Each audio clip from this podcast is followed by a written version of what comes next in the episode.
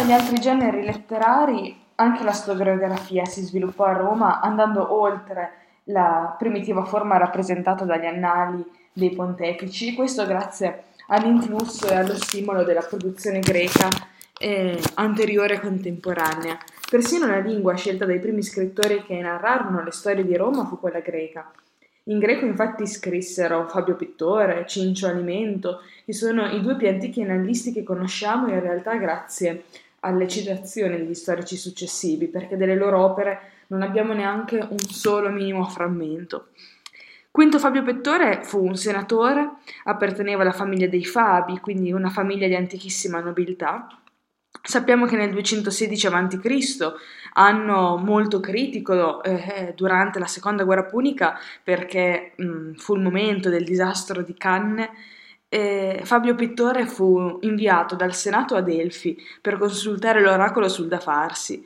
Dopo questa missione però le fonti tacciano su di lui, non sappiamo più niente, ignoriamo quando abbia composto la sua opera, quando l'abbia pubblicata. E la sua stessa opera, sappiamo che gli antichi la intitolavano Annales e doveva prendere le mosse della preistoria di Roma, quindi partire perlomeno dall'arrivo di Enea in Italia, e giungeva fino alla seconda guerra punica. Il racconto era più diffuso sul periodo delle origini, sugli avvenimenti recenti, per non dire contemporanei, mentre era trattato in modo alquanto sommario il periodo intermedio. Questo stesso schema, cioè trattare in maniera approfondita l'antica storia, quella contemporanea, tralasciando l'età di mezzo, sarà utilizzato da tanta parte degli annalisti. E, come si è detto, quest'opera è scritta in greco. Sui motivi che portarono Fabio, pur senatore romano, a scegliere la lingua greca per narrare la storia della propria patria latina, si possono fare solo delle supposizioni, delle ipotesi. Probabilmente la ragione principale fu quella di carattere politico, cioè sappiamo che uno storico siciliano aveva pubblicato un'opera sulla prima guerra punica che era di impronta filo-cartaginese. Inoltre Annibale conduceva al suo seguito nelle campagne militari due storici greci perché narrassero e celebrassero le sue imprese. Fabio quindi si rivolgeva evidentemente non solo a un pubblico romano, quanto, se no avrebbe scritto in latino, quanto piuttosto al mondo straniero, al mondo di lingua greca, allo scopo di controbattere la storia presentata dalla penna di questo storico siciliano di parte filo-cartaginese. E quindi cerca di dare una presentazione dei fatti affinché il punto di vista romano potesse avere un'adeguata diffusione presso lo stesso pubblico. Ma l'uso della lingua greca voleva forse anche segnalare che Fabio, pur seguendo il metodo di registrare i fatti anno per anno, questo tipico degli annali dei pontefici, cosa che si denuncia dal titolo stesso, intendeva allontanarsi però da queste fonti per accostarsi di più ai metodi della storiografia ellenistica. Le testimonianze dell'opera di Fabio che abbiamo conservate dagli antichi dimostrano infatti quanto il suo racconto fosse diverso rispetto alle registrazioni così impersonali, così secche, così scarne che si ritrovano negli Annali Massimi. Sappiamo per esempio che egli attribuiva la responsabilità maggiore dello scoppio delle ostilità, siamo sempre all'interno della seconda guerra punica, non allo stato cartaginese ma ad Annibale, che avrebbe attaccato Sagunto di propria iniziativa, andando anche contro il parere del Senato cartaginese. Comunque, a prescindere da questa spiegazione, che può essere più o meno attendibile, capiamo che Fabio si impegnava in una indagine delle cause alla maniera greca, cercava di riflettere sulle origini dei fatti, voleva andare al di là della pure semplice registrazione da cronaca degli avvenimenti. La storia di Fabio era caratterizzata dall'attenzione alle indicazioni cronologiche, si serviva in questo del sistema greco degli anni olimpici, sia anche contemporaneamente di quello romano che si basava invece sulla menzione dei consoli, ed ha un grande interesse per le cifre, questo per dare concretezza ai fatti narrati. Per esempio, dava indicazioni sull'entità numerica degli eserciti, su quanti fossero i caduti, su quanti fossero i prigionieri nelle varie battaglie. Poi la sua narrazione era ravvivata anche dall'inserzione di ricordi autobiografici, di detti famosi dei personaggi illustri, di racconti di sogni profetici e di prodigi considerati come avvertimenti da parte delle divinità. La scelta di scrivere in greco, l'utilizzo di fonti greche, l'adozione dei metodi della storiografia greca ellenistica furono un'innovazione quasi rivoluzionaria, se si pensa che Fabio apparteneva all'aristocrazia romana, la stessa da cui provenivano coloro che redigevano appunto le tavole degli Annali Massimi. D'altra parte, proprio la sua appartenenza a questo ceto conservò la storiografia, anche se cambia poi nei metodi, nelle mani in cui era stata fino ad allora, cioè nelle mani quasi esclusivamente dell'aristocrazia senatoria. L'impronta filopatrizia della ricostruzione della storia arcaica di Roma, che troviamo anche in storici molto successivi di età augustea, come può essere Tito Livio, è dovuta anche all'influsso di Fabio Pittore. Per quanto riguarda l'altro nome che ho citato, Cincio Alimento, sappiamo ancora meno di quanto abbiamo potuto dire attraverso fonti secondarie su Fabio Pittore. Doveva essere circa un contemporaneo di Fabio Pittore. Sappiamo che anche lui ha combattuto nella seconda guerra punica e addirittura venne fatto prigioniero da Annibale, perché questa notizia era fornita dallo stesso storico e di conseguenza questo ci fa capire che probabilmente anche Cincio Alimento si serviva di notazioni autobiografiche. Anche lui iniziava la sua narrazione dalla leggenda per arrivare fino all'epoca contemporanea. L'interesse per i fenomeni religiosi e per le cifre è mantenuto, e anche qui abbiamo indicazioni. Sappiamo che citava con dovizia il numero di soldati condotti in Italia da Annibale, però abbiamo pochissimi dati anche di citazioni per poter farci un giudizio completo sull'opera di questo autore. Sicuramente più chiaro e più precisa è la conoscenza che abbiamo di Catone. La vita di Marco Porcio Catone si estende già per un tempo e un numero di anni per l'epoca consistente, visse 85 anni, siamo dal 234 al 149 a.C., in un periodo anche molto importante per la storia di Roma, perché è il momento in cui viene completata la conquista del Mediterraneo e avvengono dei cambiamenti decisivi anche nella politica, non solo nella cultura, non solo nell'economia e nella politica o nella geopolitica. Catone fu il campione più rappresentativo, l'assertore più energico e intransigente della necessità di conservare il costume romano, di respingere tutte le innovazioni, soprattutto quelle di stampo filoellenico, e sostenne questo ruolo con un'ostinazione veramente tenace, a volte cadendo nella sprezza e combattendo proprio una battaglia contro ogni atteggiamento che percepisse come capace di modificare il peso del mos maiorum, cioè delle tradizioni romane. Avvertiva il rischio dei cambiamenti culturali che si stavano verificando nella società romana già nel suo tempo, la nascita di un nuovo costume, di un nuovo modello di civiltà che fosse più aperto agli influssi greci, avrebbe potuto alterare, in effetti lo fece, le strutture stesse della società romana, cambiare le tradizioni interne al potere economico e politico. Quindi la battaglia culturale di Catone va intesa proprio anche alla luce di questa preoccupazione politica, rispetto alla quale, quando andremo a vedere la sua attività letteraria, questa sarà una funzione strumentale di accompagnamento all'agire politico.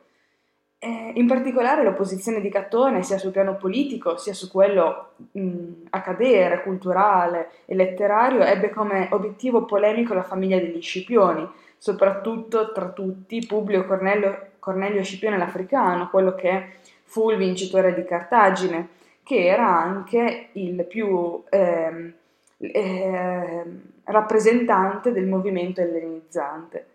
Cosa sappiamo della vita, intanto, partendo dalla biografia? Ma Catone è nato a Tuscolo, presso Frascati, da una famiglia di origine plebea.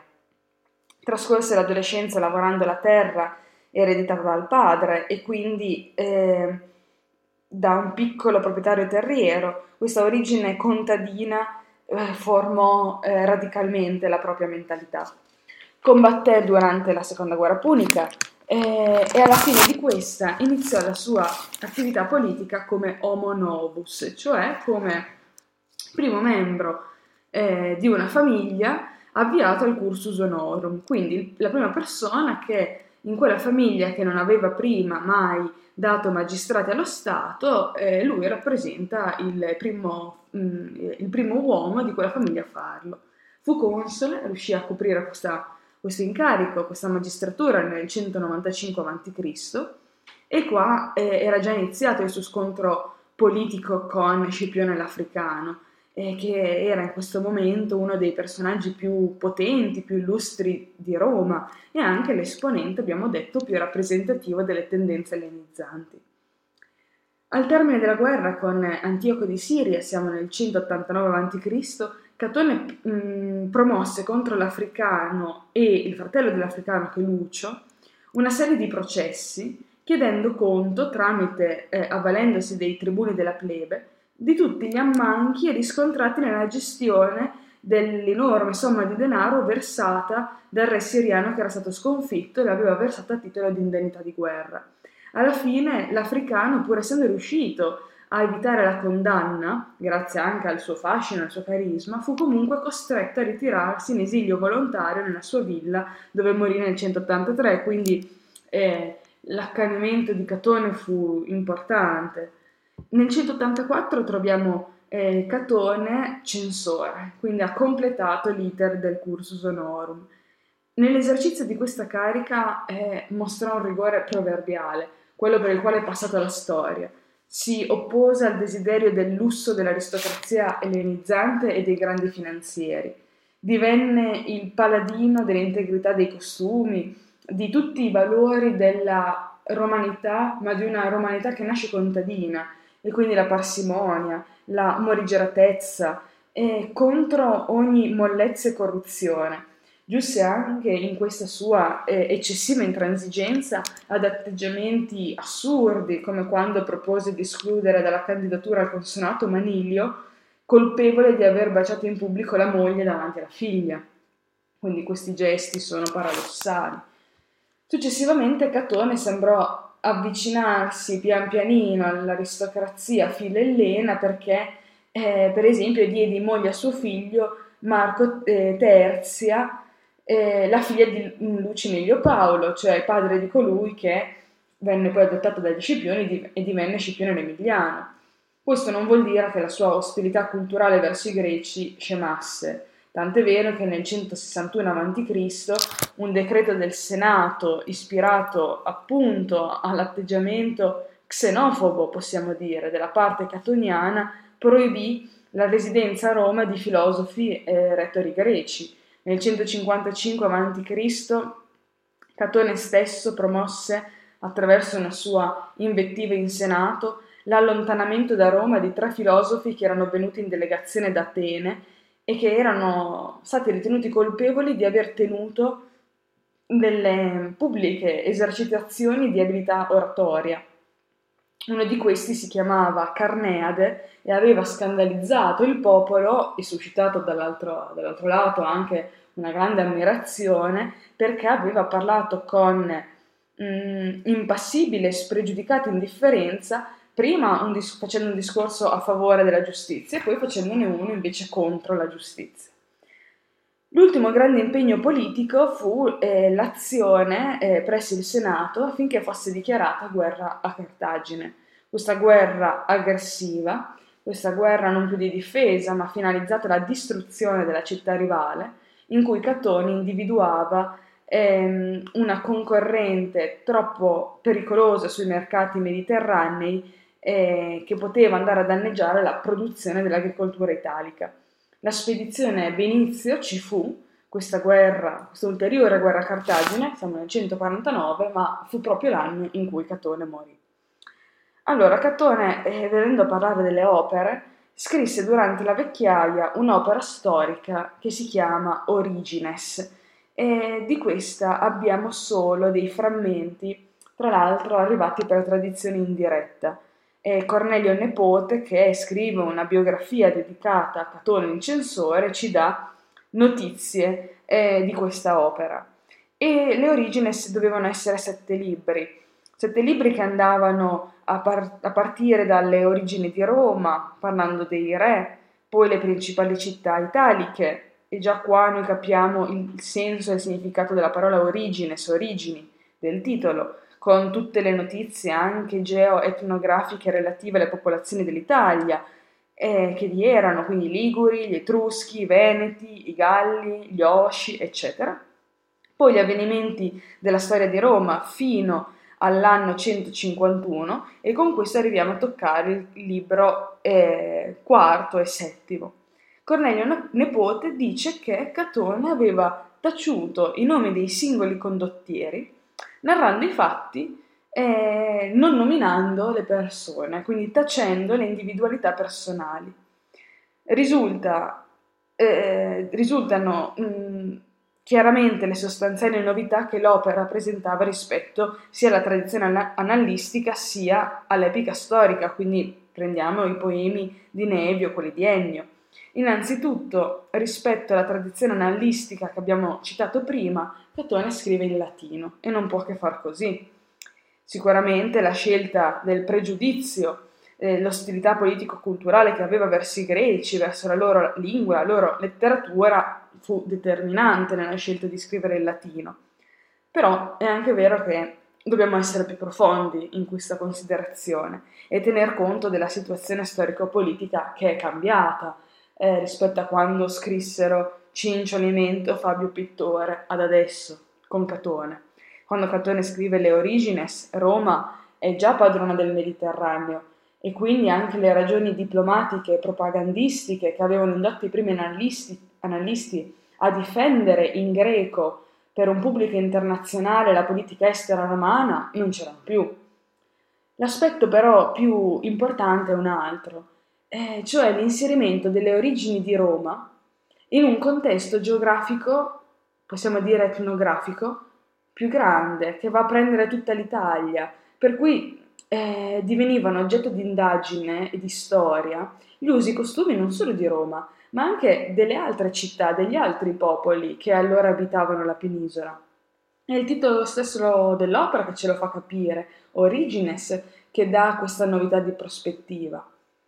Quanto alla scelta di tacere i nomi dei condottieri, degli uomini politici, limitando a citarli solo con la carica, quindi con la magistratura rivestita, quindi il console, il tribuno, eccetera, è quasi un rovesciamento dell'impostazione della storia che era stata finora individualistica, in termine tecnico si dice prosopografica, cioè fondata sui personaggi illustri, proprio dell'epica nazionale, ma anche dell'annalistica, in base alla quale le sorti di Roma erano determinate dalle forti, grandi ed eroiche personalità. Contrario invece a ogni tendenza celebrativa che portasse il culto delle individualità d'eccezione, Catone rappresenta la storia come una materia all'interno della quale il protagonista è il popolo romano. E la crescita della sua potenza attraverso tutte queste vittorie è il risultato di uno sforzo complessivo, dell'impegno di tutti, è la somma dei contributi di tanti soldati anonimi, di tanti attori anonimi, che però non hanno meno rilievo dei singoli condottieri. Quindi prevale sui singoli il destino di Roma, il destino della patria, all'interno della quale si fondono nella stessa sorte le vite delle genti italiche e delle loro città. Poi Catone non manca di esaltare il singolo atto eroico che può emergere nel momento in cui si arriva ad avere persone che sacrificano se stessi, disprezzano la propria vita in nome della patria. C'è un momento in cui, degno del massimo elogio, è il comportamento esemplare del tribuno, che sappiamo, abbiamo ricostruito, che si chiamava Quinto Cedicio, che nel 258 a.C. in Sicilia si offre al suo console per guidare una manovra disperata, cioè occupare un'altura con 400 uomini che però sarebbero stati destinati al massacro, perché era un modo per distogliere le forze del nemico e consentire alle legioni romane di uscire da una posizione che era troppo rischiosa. E l'impegno con cui Catone in questo passo vuole dare risalto e tirare fuori dall'oscurità le imprese eroiche dei Romani, polemicamente messe a confronto con quelle dei Greci, mostra quanto la sua opera storica procedesse oltre l'impostazione degli analisti. E soprattutto verso gli analisti Catone era apertamente polemico, anche perché capiva e percepiva la propria superiorità. Abbiamo un frammento che dice: «Non mi interessa scrivere quel che si trova scritto nella tavola presso il pontefice Massimo, e cioè quante volte sono rincarati i viveri, quante volte una nebbia o che altro ha eclissato la luce della luna del sole». Come gli analisti Fabio Pittore, Cincio Alimento, e come i poeti epico-storici, anche Catone raccontò il lontano periodo delle origini leggendarie di Roma e diede poi anche spazio ai fatti romani più vicini nel tempo, sorvolando sui secoli intermedi.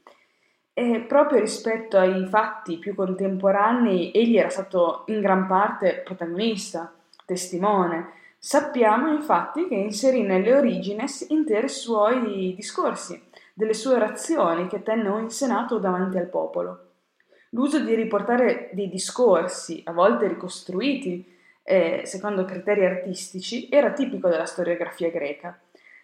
In questo caso però sembra più ragionevole pensare che Catone abbia proprio trascritto alcune delle proprie orazioni non per imitare gli storici greci, ma per lasciare traccia del suo operato politico, dei principi etici che lo avevano ispirato, come se fosse un tentativo di garantirsi l'eternità del suo pensiero anche dopo la morte, anche dopo che le sue parole erano state ascoltate dal pubblico per le quali erano rivolte.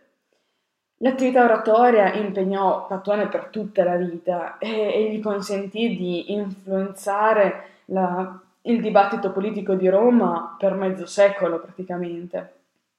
E poco prima della morte, già a 85 anni, egli aveva ancora l'energia per condannare in una orazione il comportamento di Servio Sulpicio Galba, che in Spagna aveva dato alla resa un gran numero di lusitani, catturandoli a tradimento e poi vendendoli come schiavi o uccidendoli. Della produzione oratoria di Catone, che dovette essere per forza ampia e intensa, di cui egli stesso curò poi anche l'edizione, ci restano solo una tantina di titoli e qualche frammento. Ma Cicerone, in un passo di una sua opera, il Brutus, mentre si lamentava che nessuno degli oratori della sua età leggesse Catone, dichiarava di essere riuscito a recuperare e a leggere di lui ancora sulle 150 orazioni, quindi abbiamo un'idea del corpus delle orazioni. Nella storia dell'eloquenza romana arcaica, che ricordiamo ha i suoi inizi nelle laudaciones funebres, Catone rappresenta il momento di spicco. Con lui si conferma e prende evidenza il nesso tra arte della parola e attività politica, quindi tra eloquenza e impegno nella vita pubblica. Celebre fin dall'antichità e spessissimo ripresa fu la definizione di Catone che dà dell'oratore ideale e dice vir bonus dicendi peritus, cioè vir bonus, cittadino onesto perché impegnato in politica non in vista del suo interesse personale ma per il bene della comunità, quindi vir bonus, a cui si aggiunge dicendi peritus, cioè l'uomo buono, l'uomo onesto, il vero cittadino ha anche la capacità di esprimersi efficacemente all'arte della parola. Altra massima molto famosa che dà l'idea del suo rapporto tra il contenuto e lo stile è rem tene verba sequentur, sii padrone dell'argomento, tieni la cosa, tieni l'argomento, le parole seguiranno, verranno da sé, con la netta affermazione del primato, della concretezza e il primato della solidità dei contenuti rispetto alle tecniche della comunicazione dell'espressione. In realtà poi Catone conosceva la retorica greca, e questo lo vediamo anche dai semplici frammenti delle sue orazioni che ci sono rimaste. Si è detto che le orazioni di Catone erano connesse in maniera sensibile con l'impegno politico e l'azione diretta sulla scena di Roma. Il loro autore vi si accampava da protagonista battagliero.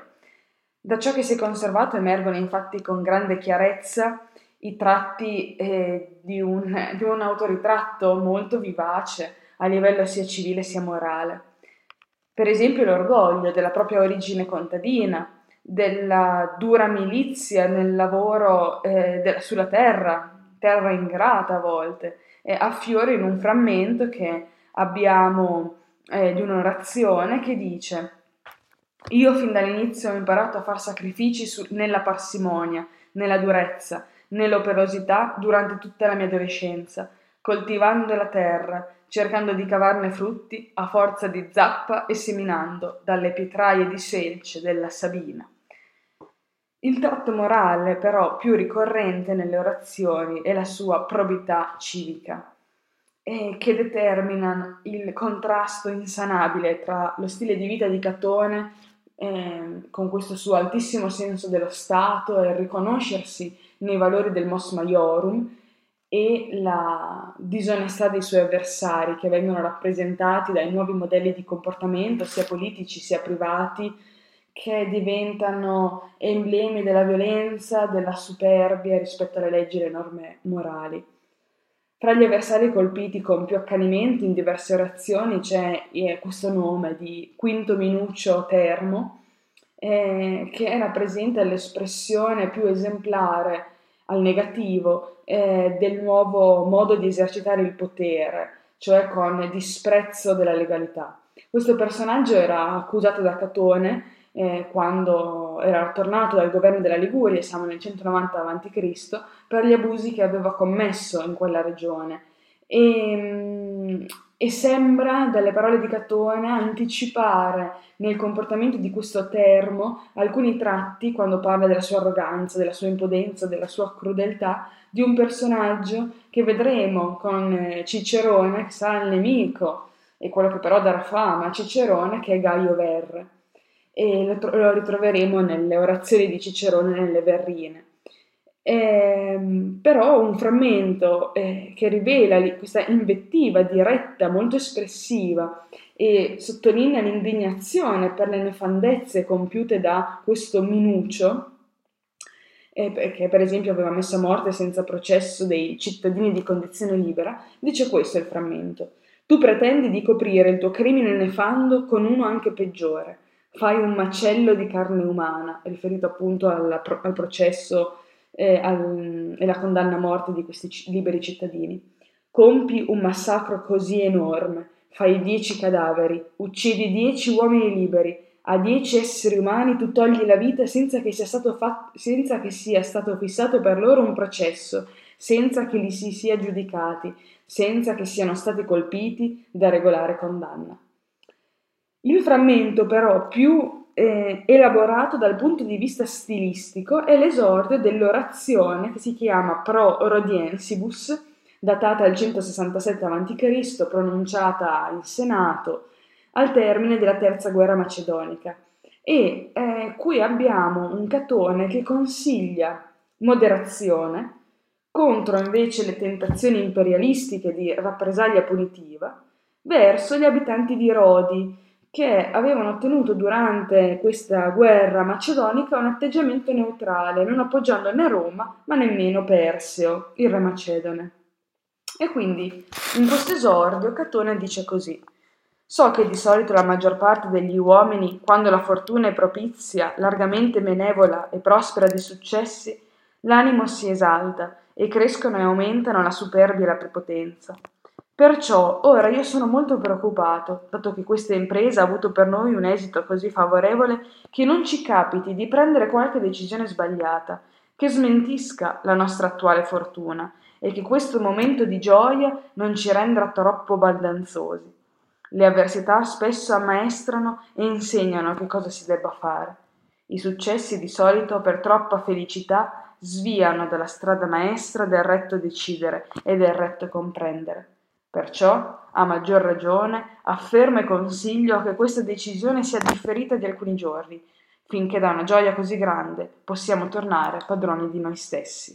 Allora, qua c'è una grande autorevolezza, una gravitas, il tono è elevato, è sentenzioso, ci sono delle riflessioni morali, i periodi sono ampi, spesso abbiamo parallelismi tra membri, nessi sinonimici, in traduzione non si colgono, ma questi nessi sinonimici sono evidenziati dagli omoteleuti, cioè dalle rime e dalle allitterazioni, tutti i procedimenti tipici di questa prosa artistica. L'impegno di opposizione culturale, di difesa dei caratteri del mos maiorum, assunto da Catone nei confronti della tendenza ellenizzante del nuovo costume negli ambienti romani aristocratici, è evidente più che in queste orazioni, comunque è presente, nella produzione invece pedagogica e precettistica.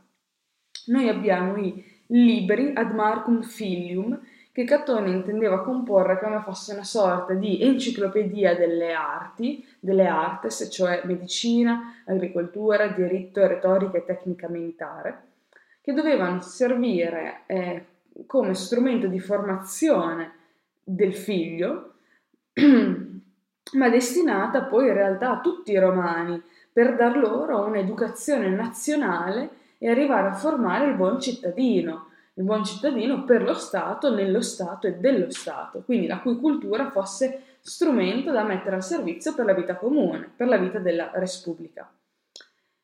Questa opera catoniana, che viene ricordata dagli antichi anche con il titolo di Precepta, non aveva compiti di speculazione scientifica, erano proprio delle indicazioni pratiche, delle prescrizioni operative.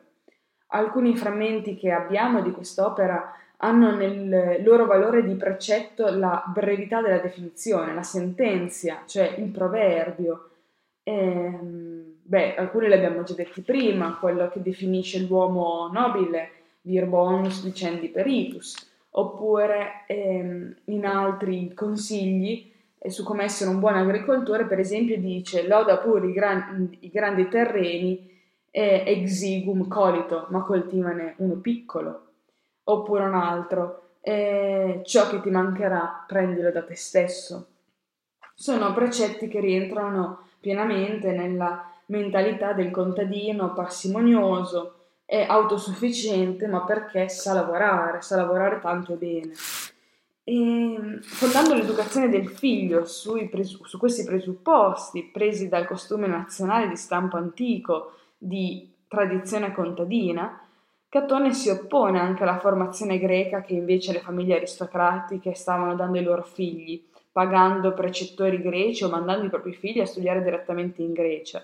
C'è un famosissimo frammento in cui Catone invita il figlio Marco a diffidare sempre dei greci perché hanno intenzioni ostili verso il mondo romano. Dice il frammento: di codesti greci, o Marco, dirò suo tempo e luogo che cosa ho preso ad Atene per indagine diretta, e come sia buona cosa dare un'occhiata alla loro letteratura, ma non approfondirne l'apprendimento. Dimostrerò con prove che la loro è una stirpe immorale e indisciplinata, e questo fa conto che te l'abbia detto un profeta. Quando questo popolo ci darà la sua cultura, corromperà ogni cosa, e tanto più ancora se manderà quei suoi medici. Hanno fatto un giuramento fra loro di uccidere con l'arte medica tutti i barbari, ma lo fanno a pagamento, perché si è accordata loro fiducia e ci possono facilmente mandare in rovina. Anche noi chiamano barbari, anzi, con maggior disprezzo, noi più di altri, infarmano con l'appellativo di opici, cioè osci, che vuol dire zotici, contadinacci. Catone compose anche un Carmen de Moribus in prosa, che probabilmente doveva essere una raccolta di sentenze all'interno delle quali trovavamo sempre questo suo carattere moralistico, austero, severo, conservatore. Il titolo stesso, Carmen, poesia sui costumi, invita a collegarsi alla precettistica moraleggiante arcaica. Possiamo ricordare la raccolta di Appio Claudio Cieco. L'unica opera che di Catone noi possiamo leggere per intero è un'opera che si chiama Il De Agricoltura, e anche quest'opera è la più antica opera latina in prosa che conserviamo integralmente, quindi non per frammenti. Non è un trattato sistematico, è più che altro una raccolta, come abbiamo visto essere molto nelle corde di Catone, una raccolta di consigli, sempre molto pratici, relativi ai vari aspetti di cosa vuole dire condurre un'azienda familiare agricola. Lo scopo è quello di insegnare gli accorgimenti che possono sfruttare in maniera redditizia la proprietà fondiaria e arrivare al punto di poter giovarsi delle rendite non solo per una sussistenza, ma anche per riuscire a commerciare, per vendere e quindi per entrare in un'economia di mercato. E in quest'opera Catone mette a frutto le proprie esperienze personali. Lui stesso era proprietario terriero fin da giovane e emerge il suo lato conservatore, i cui interessi economici di produzione e commercializzazione del prodotto erano legati alla situazione inevitabilmente politica e sociale di Roma. E nella prefazione dell'opera l'attività agraria riceve il suo diritto di essere un'occupazione economica propria della classe assinatoria, anzi l'unica tra le tecniche pienamente legittimata dal punto di vista morale per i costumi sociali e patriottici che inspira. Dice, proprio nella prefazione, nei primi 4 passi, dice: talora può essere meglio procacciarsi guadagno con l'attività mercantile, se non fosse così rischioso, e parimente prestare denaro a usura, se fosse altrettanto onesto. I nostri antenati la pensavano così e così, stabilirono nelle loro leggi che un ladro fosse condannato a risarcire il doppio, l'usuraio il quadruplo. Quanto essi considerassero cittadino peggiore l'usuraio del ladro, lo si può valutare da questo. E quando intendevano elogiare un uomo da bene, lo elogiavano così: buon agricoltore e buon contadino. Chi era lodato con tale titolo si riteneva fosse lodato nel modo più solenne. Ben inteso, anche il mercante li considerò uomo attivo e abile nel cercare il suo profitto. Però, come detto sopra, è esposta al rischio e ai rovesci della fortuna. Tra i contadini, invece, nascono uomini di tempra fortissima e soldati valorosissimi, e dall'agricoltura si ottiene il profitto più onesto e più stabile, e che meno di tutti procura odiosità, e coloro che praticano questa attività non sono dei malpensanti. Allora, la precettistica del De Agricoltura riporta tutti gli aspetti della conduzione di un'azienda, quindi si parla di come si acquista il podere, i lavori da eseguire a seconda delle stagioni, come si curano le malattie che possono avere le piante e gli animali. Poi si passa alla produzione, del vino, dell'olio, i compiti che aspettano la moglie del fattore, come si deve trattare la manodopera servile. Tutto ciò è comunque tenuto insieme dal concetto dell'utile, del ricavare il maggior profitto cercando di avere il maggior risparmio in termini di costi. Tant'è vero che in una sentenza dice: un padrone deve essere incline a vendere, non a comprare. Da questo imperativo il pater familias deve avere un atteggiamento molto oculato controllando la fattoria. Visitandola, il padrone sottoporrà il fattore a una resa dei conti precisissima, e qua si vede la diffidenza tipica del proprietario verso chi poi gli gestisce la terra. Infatti dice, cito sempre il testo di Agricoltura direttamente, in traduzione: avute quelle notizie, devi incominciare a esaminare il resoconto dei lavori effettuati e delle giornate lavorative occorse. Se al padrone il conto del lavoro svolto non torna chiaro, il fattore dice che lui si è impegnato con zelo, ma che gli schiavi non hanno reso per motivi di salute, che ci sono state condizioni climatiche sfavorevoli, che sono scappati alcuni schiavi, che si sono dovute effettuare delle corvesse per lavori di pubblica utilità. Quando il fattore abbia detto queste e molte altre giustificazioni, richiamalo a dar conto dei lavori della manodopera. Quando il tempo è stato piovoso, elencagli quali lavori si sarebbero potuti effettuare durante i giorni di pioggia: lavare le botti e dar loro la pece, fare le pulizie della casa padronale, spostare il frumento ammassato, portar fuori all'aperto il letame e farne la concimaia, mondare le sementi, riparare il cordame e farne del nuovo. La servitù avrebbe dovuto rattroppare i propri gecigli e i vestiti. Nei giorni di festa si sarebbero potuti ripulire i fossati vecchi, riparare la strada, recidere le sterpaglie, vangare l'orto, liberare il prato dalle erbacce, legare le fascine, stirpare gli spini, macinare il farro, fare la pulizia generale. Quando gli schiavi erano ammalati, non si sarebbe dovuto dar loro tanto cibo. Sì, è evidente da questo trattamento riservato agli schiavi malati, che sono visti come un peso improduttivo che incide negativamente nel bilancio costo-beneficio della conduzione aziendale. Gli schiavi vecchi e malati sono considerati eccedenze inutili di cui è meglio liberarsi il prima possibile vendendoli, dice sempre il testo. Ponga in vendita i buoi vecchi, il bestiame e le pecore malaticci, la lana, le pelli, il carro vecchio, gli attrezzi vecchi, lo schiavo malato e quant'altro ci sia di superfluo.